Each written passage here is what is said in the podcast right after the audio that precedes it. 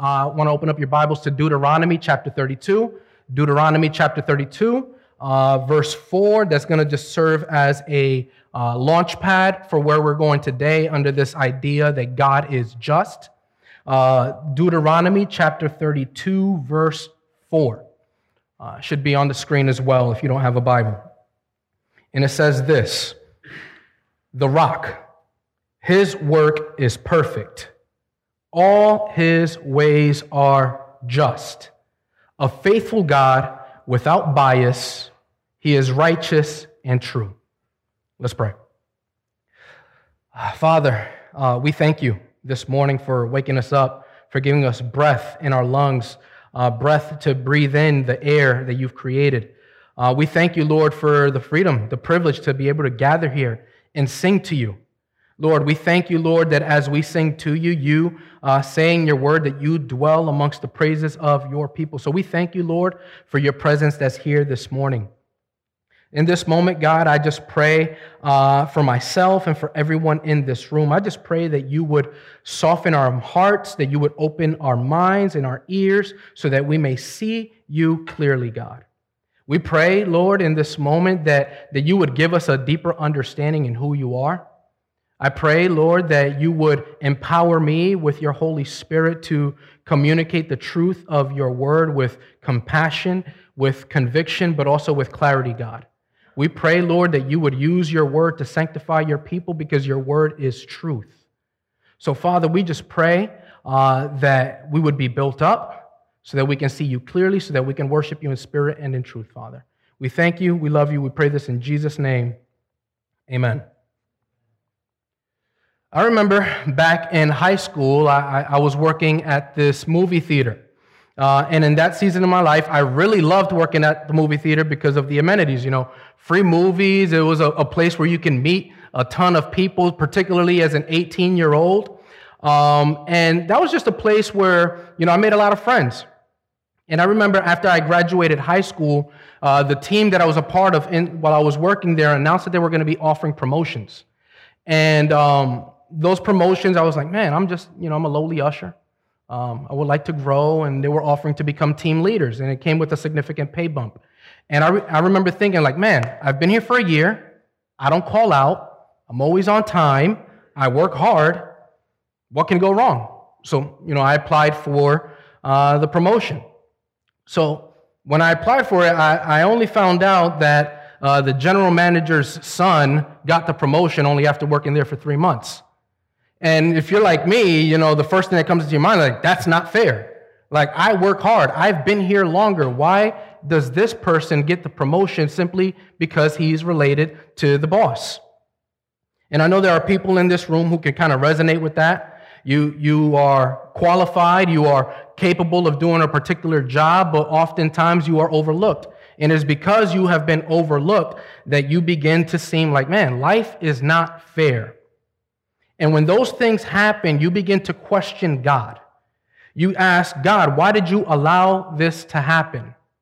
You know, as a Christian, you begin to ask yourself, how am I supposed to reconcile the reality that life is not fair, but God is? We hear that God is just, but there are things in our life that often pop up that causes us to question God's just nature. There was another time in my life, this was about seven years ago, August 2015. I had just moved to Florida, full of excitement. Um, you know, I'm about to finish my degree. Um, was connecting with another pastor there who was excited uh, to mentor me, to disciple me, and ha- he also discipled a few of my cousins. And I was just excited to, to go to Florida. And this summer, this pastor went on vacation with his family after a busy summer as being a youth director, executing a lot of youth activities and a lot of youth camps. And on that week, he leaves with his family to Myrtle Beach uh, to take some time off to make good memories with his wife, his two daughters, and his son. And on that vacation, while they were driving, they were struck by someone who ate a red light, and as a result, he passed away.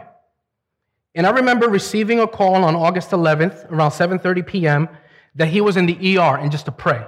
So I remember my cousins and I, we just began to pray. We began to intercede on his behalf because, you know, this is someone who gave their life for the gospel. This was somebody who, who gave their life to pouring into the next generation, only to receive a call three hours later that he has gone to be with the Lord.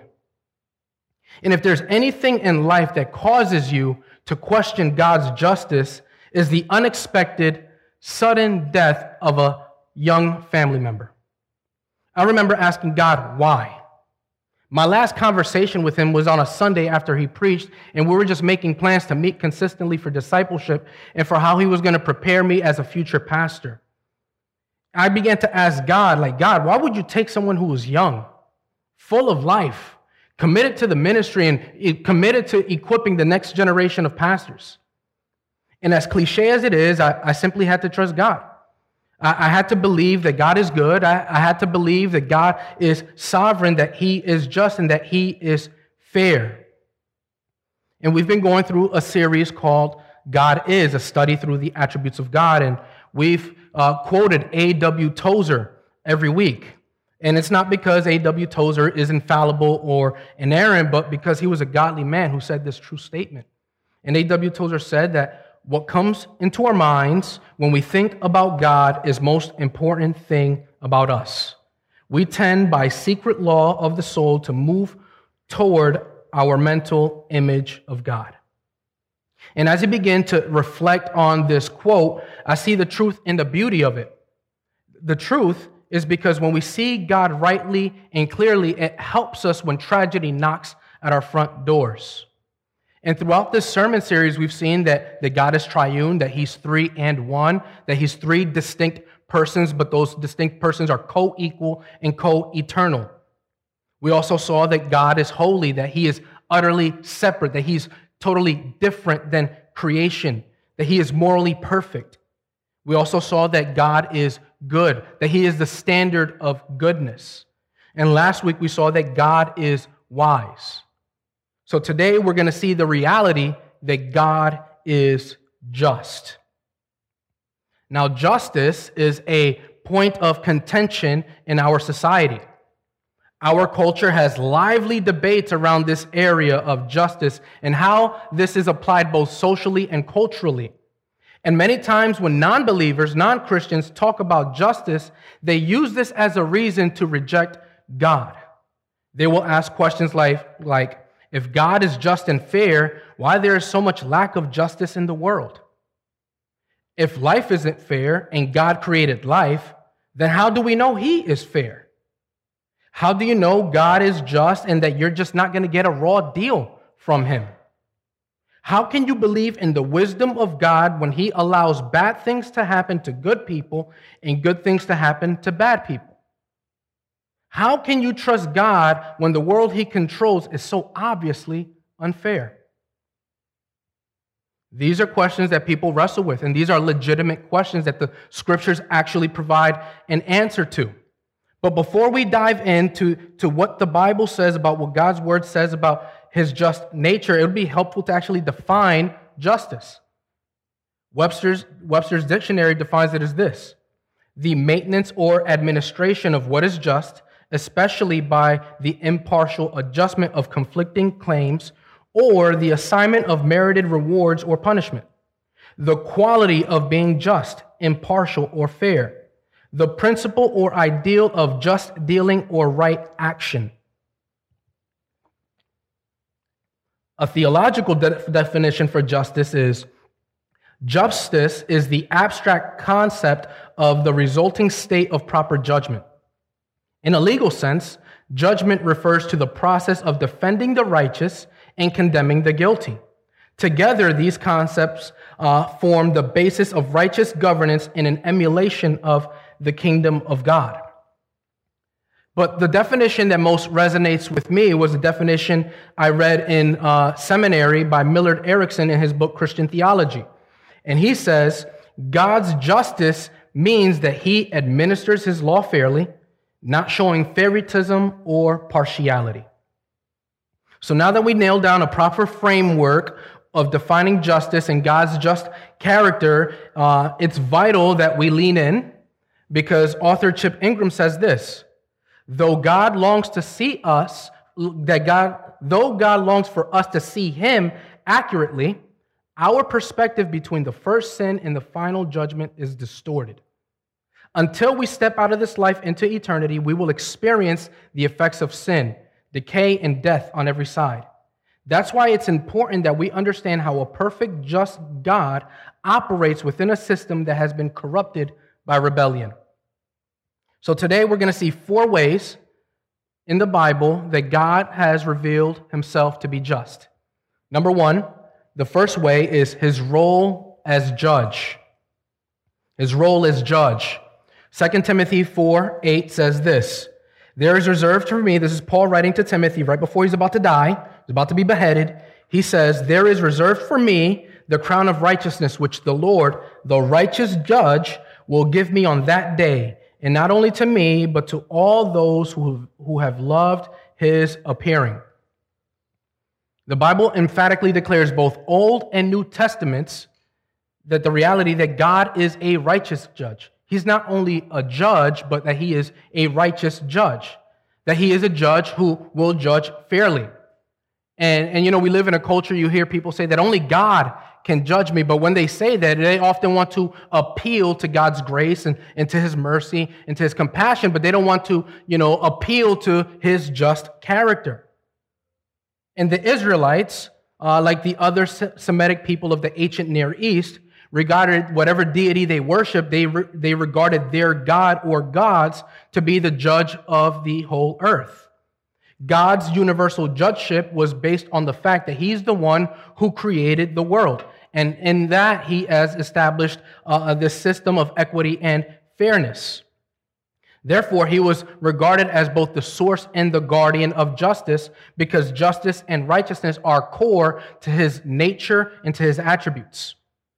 Look how the scriptures declare throughout different parts. Psalm 92, verse 4 says this Rise up, O judge of the earth, repay the proud what they deserve. Psalm 99 4. The king in his might loves justice. You have established equity. You have executed justice and righteousness in Jacob. Psalm chapter 7, verses 7, Psalm chapter 9, verses 7 and 8. But the Lord sits enthroned forever. He has established his throne for justice, and he judges the world with righteousness. He judges the people, the peoples with uprightness. In the Old Testament, the, the Hebrew word that is used for uh, justice is the Hebrew word mishpat. And this word often describes how God will decisively intervene for either the, the, to, to bless the righteous or to punish the guilty. Because God's justice means that He's going to administer His law fairly, that He's not going to show favorites, that He's always going to be on the side of what is right. Now, this begs the question why don't things go right in the, in the world, or in the fact for Old Testament Israel for that matter? This means that God, through his law, in his law, that he gave to Israel through Moses, provided clear instructions of what justice, equity, and uh, righteousness should look like among his people. We also have to keep in mind that in biblical times that the king was the supreme judge.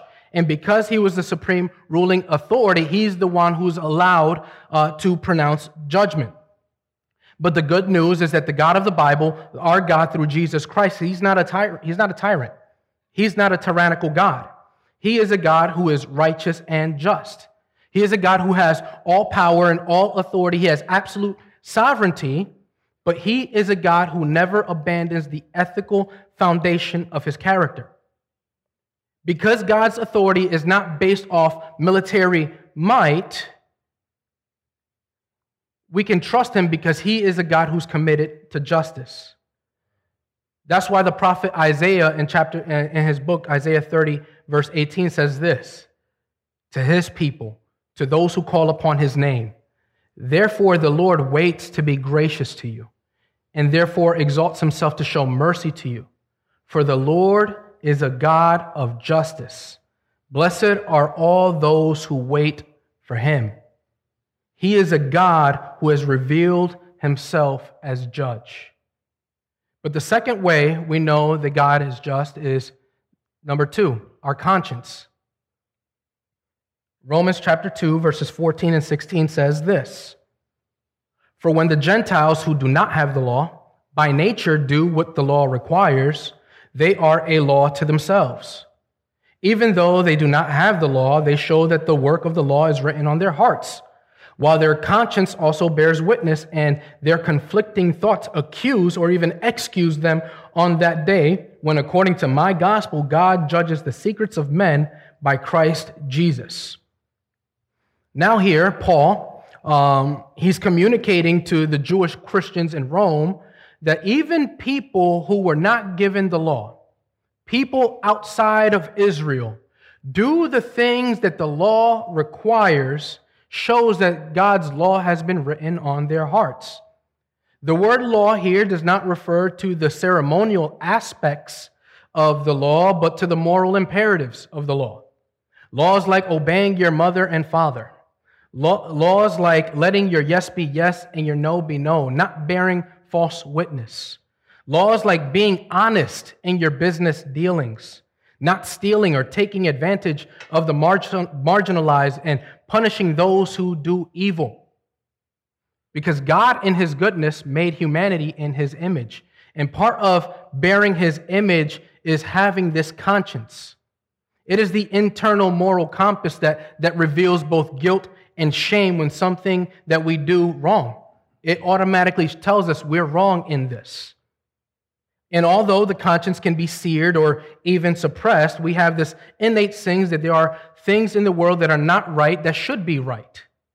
This is why we mourn and weep when something horrific happens in society. We don't have to go down all the details. You just turn on the news and we see something and it just causes us with, within us to just say that's, that shouldn't be that way. And that is the reason why we live in a day, in a society that is adamant about justice and equity. And it is this conscience that also God will use when someone rejects the gospel or doesn't have a chance to hear the gospel just to reveal how sinful they were. Just when they stand on that day saying, by your own standards, you didn't even live up to it. You were trying to hold other people to a standard that you failed to live up yourself. So, God, He has shown us so far that He has revealed His uh, character through His role as judge, through our conscience. But the third way God reveals His character is through the reality of eternal consequences. Matthew 25, verses 31 through 46. This is Jesus speaking. Uh, at, toward, this is like the last sermon Jesus is preaching right before he's going to go to the cross, and he's giving a parable that is known about the parable between the sheep and the goats. he says this When the Son of Man comes in his glory, and all the angels with him, he will sit on his glorious throne. Before him will be gathered all the nations, and he will separate people one from another as a shepherd separates the sheep from the goats and he, will, and he will place the sheep on his right, but the goats on his left. Then the king will say to those on his right, Come, you are you who are blessed by my father, inherit the kingdom prepared for you from the foundation of the world. For I was hungry, and you gave me food. I was thirsty, and you gave me drink. I was a stranger, and you welcomed me. I was naked, and you clothed me. I was sick, and you visited me. I was in prison, and you came to me. Then the righteous will answer him, saying, Lord, when did we see you hungry and feed you, thirsty and give you a drink? When did we see you as a stranger and welcome you, or naked and clothe you? And when did we see you sick or in prison and visited you? Then the king will answer them, Truly I say to you, as you did for one of the least of these, my brothers, you did it to me. Then he will say to those on his left, Depart from me, you cursed, into the eternal fire prepared for the devil and his angels. For I was hungry and you gave me no food. I was thirsty and you gave me no drink. I was a stranger and you did not welcome me, naked and you did not even clothe me, sick and in prison and you did not visit me. Then they will answer, saying, Lord, when did we see you hungry or thirsty or a stranger or naked or sick or in prison and did not minister to you? Then he will answer them, saying, Truly I say to you, as you did not do to one of the least of these, you did not do it, you, you did not do it to me. And these will go away into eternal punishment but the righteous into eternal life. Long text. But in this text, Jesus reveals himself as the Son of Man. Son of Man does not refer to his human state, but actually refers to his divine nature. This divine nature, it was prophesied in Daniel chapter 7, where Daniel has a vision. He says, I saw a vision of one like a son of man, one who was eternal, one who sits on the throne, one who is sovereign. And Jesus saying, I'm that son of man. I'm the one who Daniel saw coming in the clouds of heaven with all power and glory. And Jesus here is giving us insight of who he is and how he will judge the nations. Jesus here is saying he's the one who's going to judge. And when the way that he will judge is going to be like one, like a shepherd who separates the sheep from the goats. This passage reminds us of the eternal reality that one day we will all be judged, that one day we are all going to stand before God in judgment. And Jesus is the righteous judge and king who will separate everyone and place them into the eternal dwelling. Now, I just want to uh, put a parenthesis here because, one, on the surface, we can read this text and feel like, man, so only the people who do social justice are the ones who are going to go to heaven, and the people who, you know, close their fists and uh, are, you know, they don't like people, they're going to be the ones to go to hell. But the, the proper answer to that is more like, it's, that's not it. It's more like the people who actually live out the effects of their, their salvation we don't, we're not saved because of what we do, but because we are saved, we live a different life. We now have compassion towards people. We now want to execute the justice that God wants because He is just. Not because we want to earn it, but because He has saved us. And now these are the effects of what it looks like to be saved. Back to the sermon. Throughout the scriptures, we see a picture of what the final judgment will look like. One clear evidence of this is also found in 2 Thessalonians chapter 1, verses 5 through 9, where Paul is writing to the, Thessalonic, uh, to the Thessalonians in Thessalonica, where he says this This is evidence of the righteous judgment of God, that you may be considered worthy of the kingdom of God for which you are also suffering. Since indeed God considers it just to repay with affliction those who afflict you and to grant relief to you who are afflicted as well as to us. When the Lord Jesus is revealed from heaven with his mighty angels, that's what Jesus just talked about, in flaming fire, inflicting vengeance on those who do not know God and those who do not obey the gospel of our Lord Jesus. They will suffer punishment of eternal destruction away from the presence of the Lord and from the glory of his might. Throughout the Bible, we see this idea be that because God is just, we're going, we have this reality of eternal consequences. And the concept that God will enact his justice through his wrath is not a popular concept in our culture. It is widely ignored, it is denied, or even just radically reinterpreted in society. We have people who will say, no, no, no, because God is loving and, you know, the, this area, they want to pit love and justice against each other. You know, I don't believe that God will send people to hell. But that's, that's what, the, what Jesus is talking about in the scriptures. He uses imagery of eternal punishment as a reality for people who reject the gospel, for people who want to persist in their sin, as the just punishment for their sin. The Bible teaches that one day we will all face God. And that day will either be super terrifying or super glorious, depending on which side of the line you're standing on. But it's because of this that leads me to the fourth and best way that God shows us that He is just, and is through the gospel. The gospel is the clearest expression of the justice of God. Romans chapter 3, verses 21 through 26 says this but now the righteousness of God has been manifested apart from the law. Although the law and the prophets bear witness to us, the righteousness of God through faith in Jesus Christ for all who believe. There, for there is no distinction, for all have sinned and fall short of the glory of God, and are justified by his grace as a gift, through the redemption that is in Christ Jesus, whom God put forward as a propitiation by his blood to be received by faith. This was to show God's righteousness. Another translation is this was to show God's justice. Because in his divine forbearance, his divine patience, He has passed over former sins. It was to show his righteousness at the present time so that he might be just and the justifier of the one who has faith in Jesus. So, quick thing in the Bible, whenever you see the word righteous or righteousness, it also means just or justice. The words are interchangeable. So, Paul here, he's concluding his theological treatise that all people are sinful. Chapter 1, he declares that Gentiles are sinful by the way that they live. Chapter 2, he declares that Jewish people are sinful because they, they were given the law, but yet they don't keep the law. And here, chapter 3, he's just saying, hey, at the end of the day, when everybody stands before God, we are all sinners. We all fall short of his law. We all fall short of his glory. But Paul says that God's justice has been revealed through the person and work of Jesus Christ.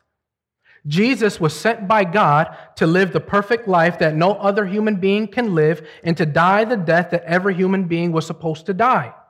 He sacrificed himself on behalf of guilty sinners so that those who trusted in his work may be seen as innocent. Because someone fulfilled the righteous requirements of the law on their behalf. That's why Paul says in Jesus, God is both just and the justifier of the one who has faith in Jesus. Now, this begs the question if maybe you've read the Bible a few times, particularly the Old Testament, and you've encountered times in the Old Testament when someone broke the law, someone deserved to die according to the law, but God forgave that person. What comes to mind is David, right? David in 2 Samuel chapter 11 then David, the very man who's called a, a man after God's own heart. 2 Samuel chapter 11 tells us of a time where David should have been at war, but he stayed home, he's chilling, he's relaxing, having some R&R. And while he's relaxing, he sees a beautiful woman bathing herself. And he sends his subjects to get her for him. David sleeps with her, and later she finds out she's pregnant. In fear, he calls for her husband, who's fighting David's battle so that he can come and be celebrated. David, trying to cover his own sin, gets Uriah, that's her husband, drunk with the intention so that he can go sleep with his wife and make it seem like Uriah got Bathsheba pregnant. But as the story goes, you know, he just fell asleep drunk in, David's front door. He couldn't go uh, sleep with his wife. So David tries again to get him drunk. And Uriah says, No, I, I, it's a time for war. I can't be sleeping with my wife where all of my brothers and sisters are out at war. So David says, You know what, Uriah? You're a just man. He says, Go back to the battlefield. He sends, with his second in command, a letter saying, Hey, in battle formation, when you guys go to war, when you guys are lining up in the, in the line of duty, make sure y'all all step back and let Uriah be there so he can die. He does this, and now Uriah dies, and then after a few months, David takes Bathsheba to be his wife, and then when she's pregnant, no one will pay any mind to this. So he thought. God sends the prophet Nathan to confront David about this. And according to God's law, David has four strikes against him. Some people say three, but four. Let me, let me show you. He coveted another man's wife. Strike number one.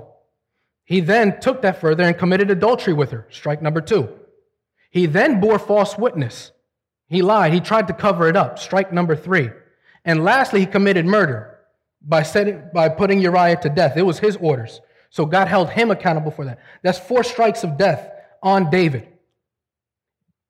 Prophet Nathan comes in, tells him, Hey, this happened. What do you think should happen, David? David responds, Because of the conscience, that person should die. And, David, and Nathan responds, That man is you. David, by your own admission, you deserve to die. And in that moment, David recognizes his guilt says, You know what? You're right. I sinned against God. I sinned against my people. And because of that, Nathan then responds, The Lord says, Your sins are forgiven. And it's like, time out. How, this is the old, this is pre-Jesus. How is David forgiven for his sin? Well, Paul says that because of God's forbearance, his patience over previous sins, sins that Israel committed, sins that they should have been justly killed for, were placed on Jesus. David, by faith, trusted in a future Messiah.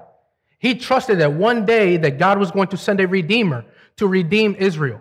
And he, in that trust, in that faith, He was putting his faith in Jesus, and because of that, God declared him to be innocent, to be, uh, uh, to be innocent from the law.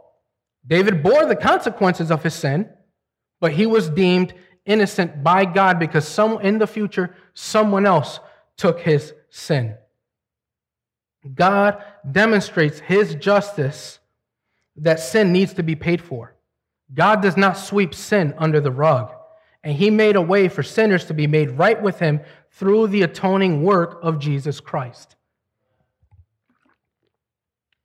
Brothers and sisters, God is just, which is a great hope for all of us when we long for wrongs to be made right.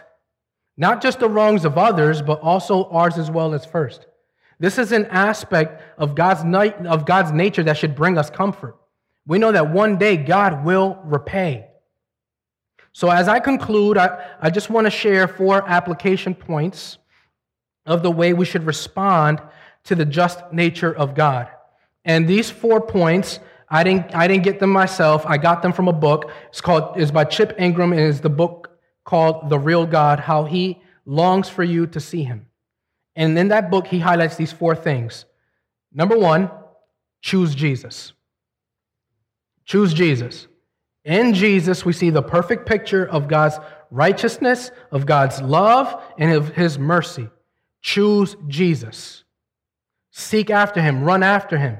Throw yourself at the mercy of Jesus so that you will not receive the just penalty of your sin, but that you will receive forgiveness and mercy.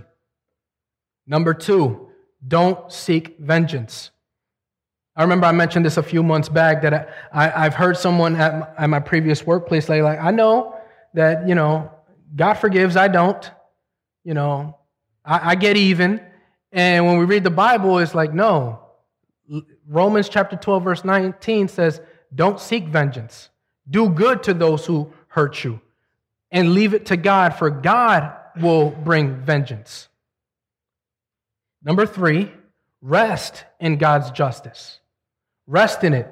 Because although we may not see uh, justice enacted in this world perfectly, we know that one day God will enact true justice. We know that there are going to be times where the guilty are going to go free and when they should be in jail. There's going to be times where people are going to get a slap on the wrist, and that's going to make you mad. But rest in God's justice because one day those who do evil will, be, will receive the eternal punishment for their evil. And number four, as a result, meditate on the effects of God's final judgment. The reality that one day we're all going to stand before God and that He is going to render to each one what they deserve. That, you should meditate that and then you should pray for those who commit evil, that they would experience forgiveness in Jesus Christ. That although they're going to receive the consequences of, the, they may receive the consequences of their sin here on earth, but that they would experience new life in Jesus Christ and then live out a new life. Because God is holy, because He's good, because He's wise, because of all of those things, we can ultimately trust God's just nature. We can trust that His justice is holy, it's just, it's wise, and it's good. Let's pray.